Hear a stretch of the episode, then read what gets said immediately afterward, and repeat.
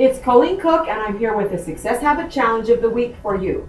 Our Success Habit topic for this time is regular exercise, and the value statement is I have adopted the habit of exercise as part of my lifestyle. And I know that's true for me, and I hope that's true for you. For the last few years, I've really come to understand and recognize the importance of exercise.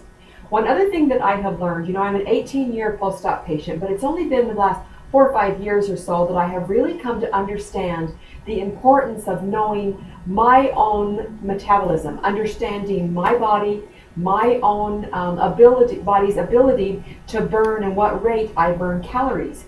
So I wanted to challenge you this time to do a couple of different things.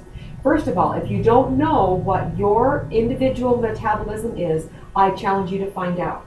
There's a couple of different ways uh, for you to find out. You can have, there is online, you can find some different formulas that you can do to find out kind of an estimate of what your um, metabolic rate is. You can have a test uh, done at a health center or maybe even your bariatric um, uh, program would have uh, a MedGem or something that would be able to test that for you.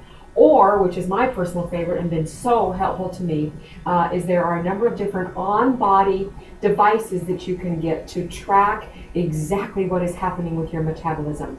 Um, I've been kind of a fan of the of, of BodyMedia's um, uh, GoWear Fit armbands for many, many years. Provides great insight to exactly what's happening with me, how many calories I'm burning, because with that knowledge, we can make great choices. So I'd encourage you to have your metabolism tested. Um, at, like uh, me, I suspect that you're going to discover um, that it's very, very low. Um, those who struggle with the disease of obesity, um, we're very efficient. Our bodies don't require very much in the way of calories for us to function. Um, they're just very efficient. Uh, and for that reason, it is a challenge, and it will always be a challenge for us to maintain our weight.